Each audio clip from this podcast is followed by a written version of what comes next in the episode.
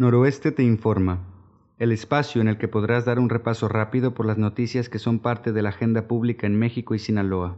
Hoy es martes 20 de julio de 2021 y estos son los temas de los que debes estar enterado porque son parte de la conversación pública. Soy Josar, del periódico Noroeste.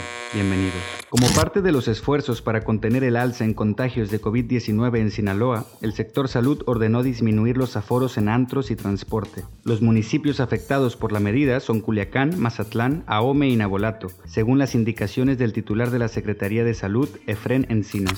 El gobierno estatal y el gobierno federal acordaron una vacunación a gran escala en Sinaloa para contener la tercera ola de contagios de COVID-19. El primer paquete de vacunas será de 250 mil esta semana y se espera la llegada llegada de más vacunas la próxima semana. La desesperación y el amontonamiento son el día a día en la zona COVID de las instalaciones del IMSS en Mazatlán. Cientos de personas esperan a que se desocupe una cama para ser atendidas o van a pedir informes sobre un familiar internado. El periodista Abraham Mendoza fue asesinado a balazos en Morelia, Michoacán, dentro de su auto cuando salía de un gimnasio. Durante la agresión, un vendedor ambulante fue lesionado por una bala perdida y dos personas se encuentran detenidas por el ataque. El defensa sinaloense Paul Aguilar, que brillara durante años con el América, y que había quedado sin equipo, regresará a las canchas con el FC Juárez. El de Concordia llega a reforzar un equipo que estará al mando de Ricardo El Tuca Ferretti y que ha hecho una renovación completa del equipo. La cantante Britney Spears está decidida a cancelar la tutela que ejerce su padre sobre ella y anunció que no volverá a un escenario mientras siga siendo controlada por su papá. Spears mantiene una lucha en los juzgados en contra de su padre porque no se le permite vivir sin su vigilancia.